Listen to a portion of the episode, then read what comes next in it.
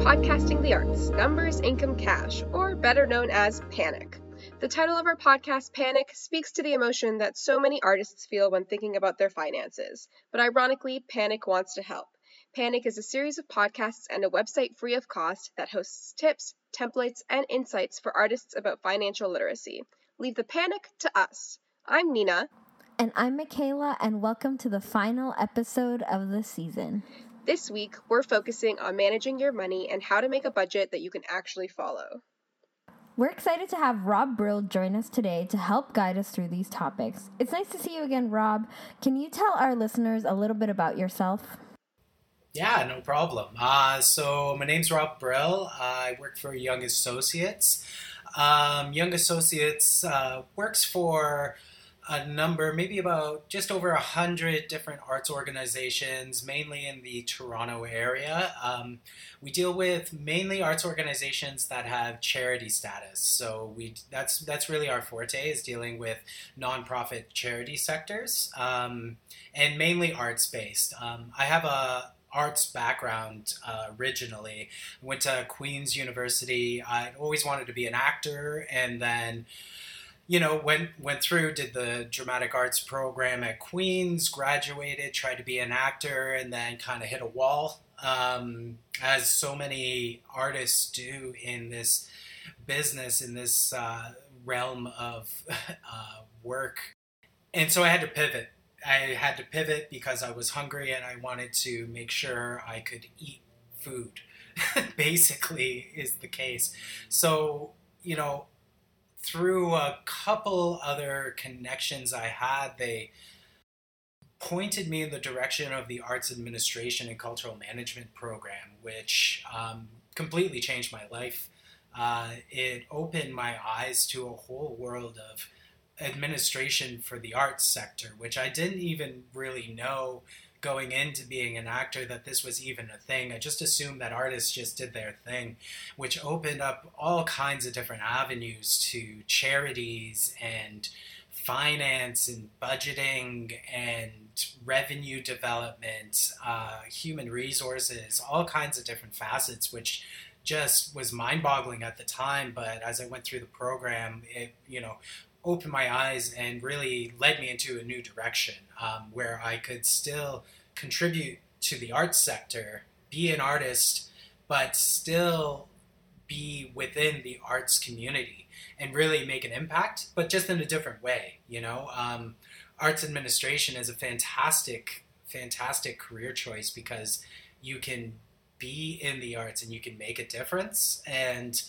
you know whatever you choose you know i i decided to go into the finance background. I think you know being really good at math all through elementary school and high school like numbers really jived with me. I really enjoyed working with numbers and they really spoke to me. And to bridge my arts background with something more finite like finance and connect those two really you know gave me a sense of purpose. And you know five six years almost late years later i'm with a wonderful company and working in the arts helping arts organizations with their finances and bookkeeping and you know financial management. It's uh, it's been a real trip but uh, you know, I'm I, I'm very happy where I am, and I'm very happy in the the path that I chose, um, or more like the the path chose for me. Right? Um, it's funny how the world works that way. Sometimes you have this this idea of this is what I want to do, and the world kind of twists and turns you into who you are. You know, ten years later. So it's it's it's really interesting. And I love that you brought up the um, arts administration program because that's where the entire Panic team is from, and that's how we all met. And obviously, that's how we met Rob because he actually had the pleasure to teach one of our courses last last term. So, Rob, before we actually begin, I'd love to ask you something to get to know you a little bit better. And because you taught us how to use Excel last term, I'd love to know what Excel function you personally identify with the most and why. That's a great question. Um, you know, as as all of you know, learning Excel from me uh, the last semester, you know excel's your friend right so there's so many different functions to use but i'm gonna i'm gonna be pretty basic with my answer and just say you know the sum function really really you know sums up who i am as a person it really adds together everything that that i love um, and it comes to a final number that you can set, set your hat on more or less so i love the sum function it's the one i use 98% of the time so Great answer, Rob. It's definitely a versatile function to use. And now back to our regularly scheduled programming. So, Rob, it can be really difficult to plan a realistic budget and actually stick to it. Do you have any advice on how we can commit to our personal budgets? And how flexible do you think personal budgets should be, if at all? That's a great question. You know, budgeting is first and foremost, it's a tool right? It's a tool that you can use in your financial planning in order to move towards an outcome. And it's used as something that gives you um, points of reference, essentially. So you're always going to want to be making a budget if you have a financial goal at the end, right? And in terms of sticking to it, I mean, it's personal, right? I mean, budgeting if if you make a budget, you're going to want to stick to it, right? There's no reason to really move away from that budget unless something really significant happens within your personal finances or within an organizational's finance. And again, you know, I don't really deal with personal tax very much, personal finances, but so some of some of the answers I'm going to give really like will gear towards like an organizational level, um, which is fine. You know, a budget is a budget is a budget, right? You're going to be making budgets on what your revenues are and what your expenses are, and you're going to use that as a as a gauge to see how you're doing. You know, um, finance itself is telling a story. You're basically telling your story through numbers on what you are doing and what your activities are doing, and more importantly, how well your your your activities are doing. So you're going to want to stick to a budget in order to tell that story. If you're going to make a budget and say, you know, a month down the road, oh no, like I'm not I'm not doing well against my budget. I should change it to make my my my story look better. Well, you know, your budget is your budget, and then your actuals are your actuals, right? The actuals are the story, right? The budget is kind of your hypothesis, if you want to look at it on a scientific level, right? Um, and and it, and it's all about that, right? And usually, what you're going to do is you're going to budget for a year. So in organizations, it's a fiscal year. If you're doing a personal budget, you know you're going to base it on a calendar year kind of thing, January to December, because that's how taxes are run usually. Um, that, that, that that date can float around however you want it to, but you know at the beginning of the year before the, the year ends, you're gonna want to take a look at you know what are your activities next year, what do you think you're going to do, you know, and and so much information infers a budget, right? You're not just really gonna pull numbers out of the thin air. That's not really going to be a realistic budget, right? You're going to want to think of your stakeholders. You're going to want to think of who is my activity geared to, right? You're going to think about how can I market that activity and basically how many people and how many touch points am I going to interact with and then in turn realize revenue, right? Um, say you're doing a theater show and you want to bring in ticket sales. Well, you know, you have to start thinking about who are you going to market that to? Where is you where are you doing the show? Like so, you know, you, you may bring in more money if you're doing a show downtown Toronto, obviously in a non-COVID year, but you might be bringing less money if you do it in small town outside of Windsor, right? You have to look at what is feasible for you to bring in. And so that's on the revenue side. And you know, and I was talking about like okay, so who are you going to market that to? Who are your shareholders or stakeholders? You know, um, that's going to cost money, right? And so that's where your expenses are going to come out of, right? Um, eh, you know, and, and, and, budgets vary very quite a lot dependent on how big your organization is, how small your theater organization is, or if it's just you as a personal person, right? Um, doing your own personal finances. Um, I would say definitely you have to look at all of those items to come up with the numbers for the revenues and for the expenses. And again, at that point, maybe three months down the line, right? You, you know, you're going to want to take a look at your budget to actuals and see what the variances are. If the variances are extreme, say, you know, over 50% variance, you know, you, you're not bringing in that revenue, you know, you're not, you're, you're spending too much money. Well, you know, you're going to end up running out of, out of cash essentially, right? Um, that's, that's really the, the kicker is how much money do you have and you have to be realistic with your budgets otherwise you know a lot of organizations you're just going to run out of cash so you know about the three month mark you want to look at that. And then you can always revise your budget at that point right? Uh, you're not going to be lying to yourself. You're not going to be you know, losing out on yourself because what you want to do is be able to budget numbers realistically and try to stick to that because you want to make that end goal. You want to get to that end goal, and that's really the, point of the budget. Now, after that fiscal year, after that calendar year, whatever, right? What you want to do is look at your budget, look at your actuals, and then for the next year, you want to take a look at your actuals and say, is this going to happen again? are we going to and, and use it as a tool again, right? I mean, budgets are tools. So you can look at your actuals and say, well, you know, we didn't do too well on ticket sales, but if we go to those specific other people and try to pull them in, do you think we can increase that revenue by 10%, by 20%? Um, that, that's that's uh, for big ask, right? Um, because you want to be looking at your actuals and you want to be using that to make determinations. You want to be using that to make decisions.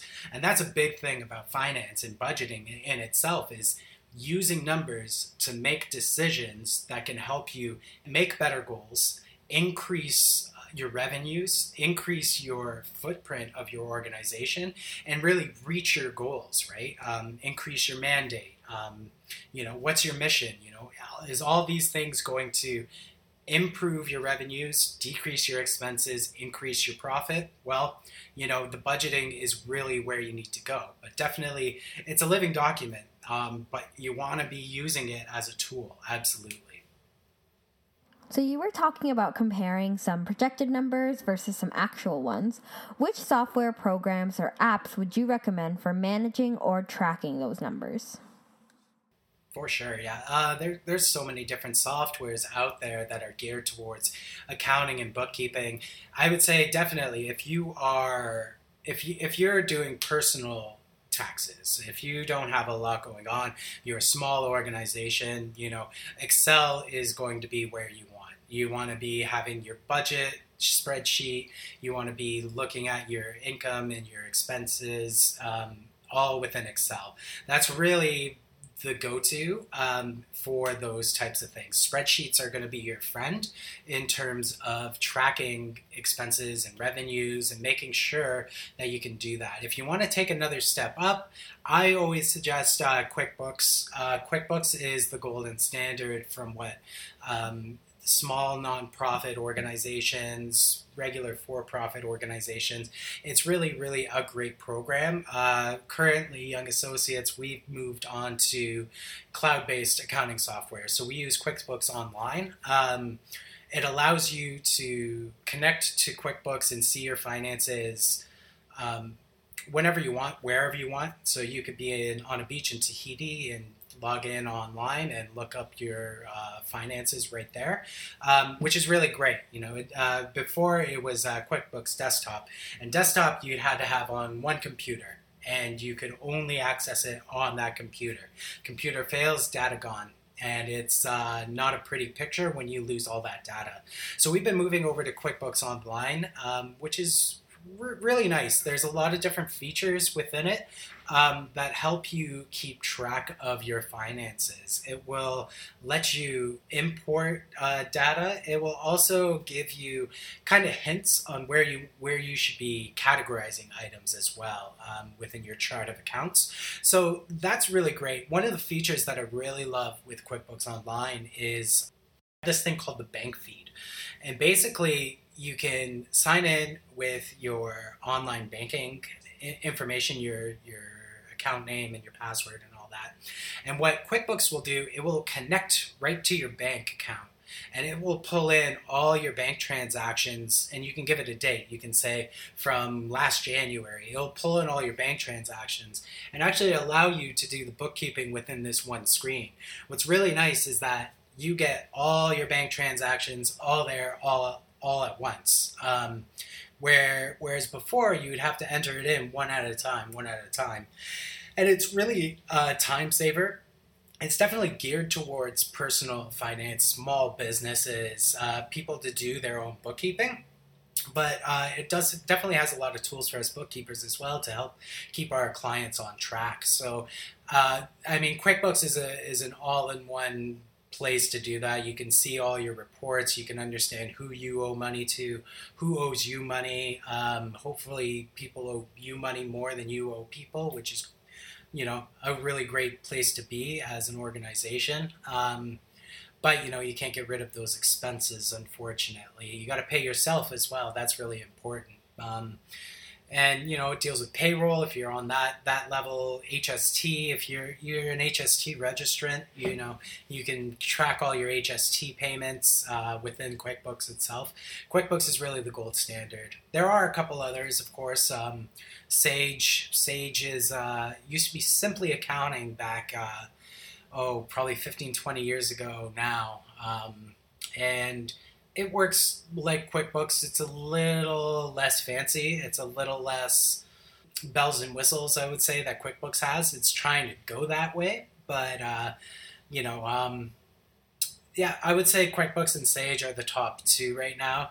Uh, there's also another one called Xero that's starting to come up in the world. Uh, Xero also works in the same way, but um, you know, entering transactions, pulling balance sheets, income statements. Uh, you know, it, I should use it for my own personal tax, but I don't. But you know, it'd be really great um, for all those artists out there um, to get a copy of QBO, uh, QuickBooks Online.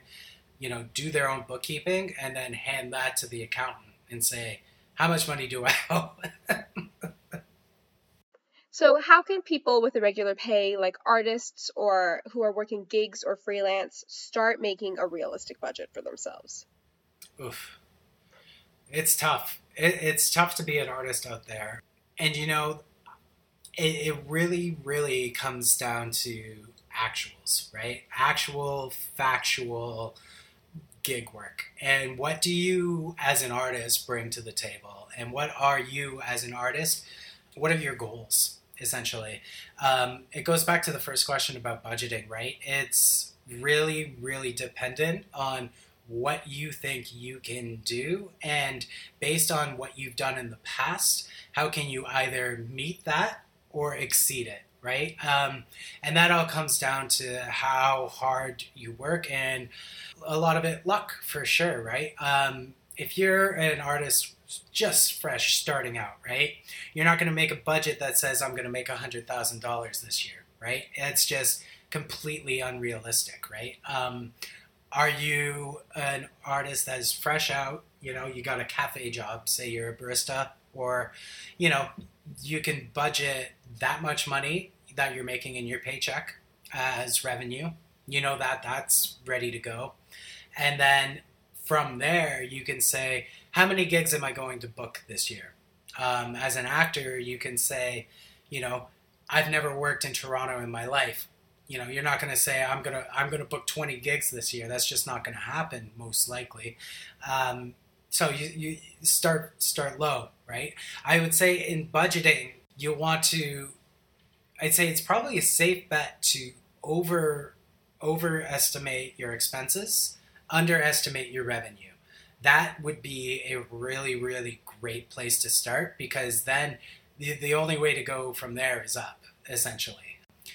And then I would say in a couple months, revisit that budget and say, well, I'm booking a lot more more gigs now. I think I can increase this this budget line, right? And really blow your revenue out of proportion right? I mean, that's best case scenario, right? But definitely you're, you're going to want to be looking at your budget on a monthly basis, not necessarily changing the budget, but looking at what your budget is versus your actuals, and then seeing where you can slim down on your expenses and really kind of give you a platform, give you a goal to work towards and get more revenue, right? Then in the next year, you can take a look at your actuals and then say, all right, well, I did okay, but I think I can do better. Lift your revenues up in your budget. You can use the budget again as a tool to propel you forward, to really push you as an artist, because in the end, you want to be, you know, successful in in your artistic endeavors. Absolutely, you know, I'm a big proponent of that first and foremost but you definitely need the financial backing as well in order to make that succeed, especially in the early days. Um, even organizations that are in this game for oh 20 25 years they're still grinding it out right? So y- you really really got to look at what you're doing what your goals are and how um, you can achieve those. And budgeting is the best place to start and now we have a question submitted from one of our listeners. Eric McDace writes, What's the best way to stabilize your income in the arts? oh man. Well, maybe a pivot to the arts administration and cultural management program could be a good place to start. Uh, that's that's really where I found the success but in terms of being an artist, you know, stabilizing your income, a lot of it really comes from second jobs, third jobs, fourth jobs, right? Um, it, it's a real big grind out there. And, you know, to stabilize your income in the arts, if you want to make money doing artistic work, you're going to have to really, really work at it, right? Um, you're going to have to put in the work in order to reap the benefits. Um, and it's a long grind. It's a it's a hard grind, and it, there there's no easy answer to this question, right? Um, stabilizing your income means you need to work extra extra hard to to earn that income.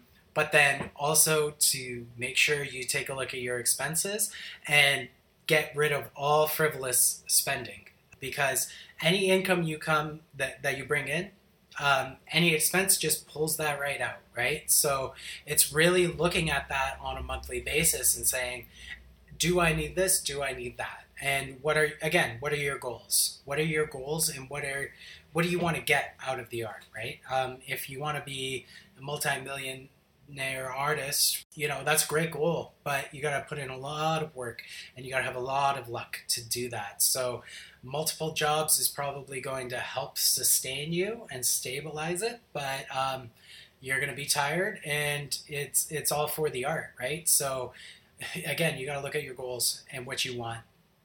Thank you so much, Rob, for coming today and sharing your thoughts with us. So, if our listeners want to find out a little bit more about you, can they go anywhere to find you? Yeah, I got a LinkedIn. Uh, you could always check out my LinkedIn. Uh, you can also go to the Young Associates website if you ever have any anybody that's interested in organizational uh, finance or anything like that. You could always send us an email to our admin at youngassociates.ca. Uh, we're always glad to hear from people. Yeah. We'll definitely link that in the description of this episode. This is sadly the last episode of the season. Thank you to our listeners for tuning in to Panic and to our amazing guests for joining us every week. I know Nina and I learned a lot from them, and we hope you all did too. Don't forget to visit our website at artspanicpodcast.com for more tips and templates for planning your finances.